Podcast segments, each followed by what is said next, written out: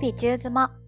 この番組はアメリカで中妻として暮らす私かや子が日々の生活で感じたこと、驚いたこと、考えたことなどありのままお伝えするポッドキャストです。不定期ですが、たくさん配信しようと思っているので、よかったら番組をフォローしてもらえると嬉しいです。今日はね、久しぶりにバイブルトークしてきました。バイブルトークっていうのは、日々中妻のエピソード5でも話したかな？あと私のノートにもつらつら書いてるんですけど、まあ、アメリカ人のおばあちゃん J とユダヤ人のおばあちゃん D っていうキリスト教徒の2人から、まあ、聖書についていろいろ話をしてもらっているっていうやつです。ちょっと旅行とかいろいろ重なって久しぶりに今日話したんですけど、まあ、今日やった内容も結構面白かったっていうか考えることがあったんで、アウトプットしとこうかなと思ってます。今やってるのが、マセィユの10章なんですけど、私聖書ってそもそもこっちに来て、アメリカに来て初めて触れて、まあ、英語で学んでるので、ヘイマシューっていうのかと思ったら、日本語の聖書はマタイなんですね。なんでそうなんだろう。マセィユだけど、みたいな。まあ、それは置いといて、今回のその10章では、persecutions について話しました。persecutions っていうのは、迫害とかですね。の、イエスが自分が選んだ、まあ、12人の弟子に、まあ、自分が持つ特別な力、まあ、人の傷を癒したりとか、治したりとか、みたいな力を授けて、で、これからあなたたちはどのように活動していくかみたいなことを、まあ、指示して、伝授しているところなんですけど、のこれからあなたたちは、イエス・キリスト、まあ、つまり神を信じて行動していくことによって、迫害されるでしょうっていうことを言ってるんですね。こう神を信じない人とか、よく思わない人から、こう辛い目に遭わされるでしょうと。まあでも、まあ、信じて頑張るのですみたいなことはまあ 書いてあるんですけど、まあ、結局は、のそんなひどい目にあっても、まあ、最終的には、まあ、救われるよみたいな話でもあるんですけど、この迫害について、その章でだけ言及しているかと思いきや、その少し後の章でも、の宗教とか信仰心にまつわる家族間での対立みたいなことに言及されます。でそれは、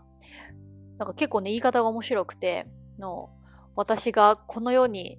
平和をもたらすと思ってやってきたと思いますか？違います。私はこの世に剣を持ってきましたと。まあ、剣っていうのはおそらくま衝突とか、いうことをま意味してるんだろうなと思うんですけど、どういう意味かっていうと、まあ愛し合っているはずの家族でさえ、まあ、キリスト教を信じるっていうことをきっかけに、衝突するっていうことが起こると。まあ、要は、例えば娘がキリスト教徒になるということを親がよく思わないとか、兄弟がよく思わないとか、でそれによって一つだったはずの家族の中に亀裂が走るということもあるでしょうと。で、まあ、そこで、まあ、面白いなって思ったのは、それでも負けずに信仰するんだっていうふうに書いてあるっていうよりは、It's your choice と。あなたの選択ですと。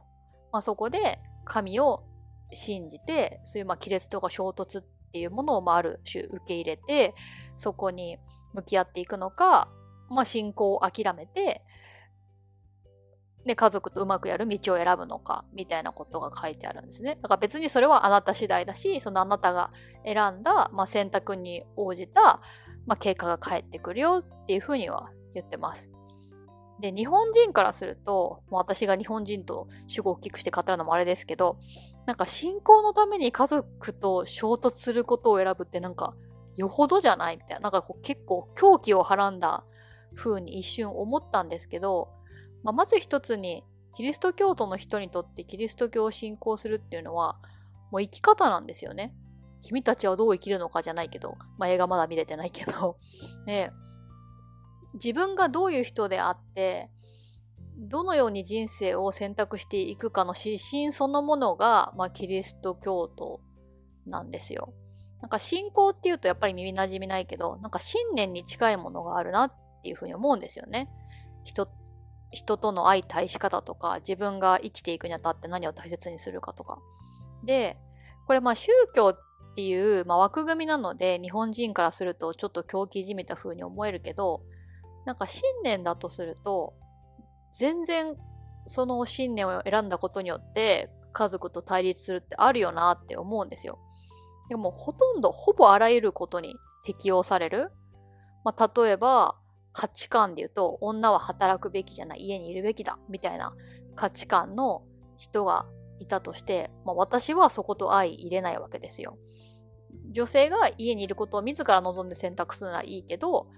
誰かからそれを強要されるっていうのはおかしいって私は思っていてじゃあそういう人とは多分私は家族にはなれないしそういう考えの人が例えば私の親だった場合ラッキーなことに違いますけど多分そういう親とはうまくやっていけないだろうなっていうふうに思うしもう子供の教育に関することだってそうだし何にお金を使うかだってそうだし人とコミュニケーションする手法とかやり方とか内容とかとにかくありとあらゆる価値観にこれって適用されるなって思ったんですよね。で、まあそういうありとあらゆる価値観を包括的に、まあ、定義しているものがキリスト教なので、キリスト教徒にとっては、まあそこに足を踏み入れた途端、まあ、否定されるとか言うっていうのはもうほとんど自分自身を否定されるに等しいので、それで家族と対立してしまった時にどっちを選ぶのかっていうのがものすごく大きな問題になるっていうのはまあ全然あり得ることだなと思いながら聞いててでこれね、まあ、本当に聖書が 聖書って歴史の中でたくさん書き換えられてると思うし、まあ、ある意味、ね、今ある聖書だってバージョンとかどっから出してるかによって中身が違うから恣意的なものっていろいろ混じってるだろうなとは思うんですけどなんかすごく大事なことだしそれを自分が大事にしてる価値観を衝突を選んででも貫くのかそこを曲げて、ま、衝突を避けるのかが自らの選択であるっていうのも本当にありとあらゆる場面でそうだなって思うしやっぱ聖書面白いなと思った今日の学びでした。おしまい。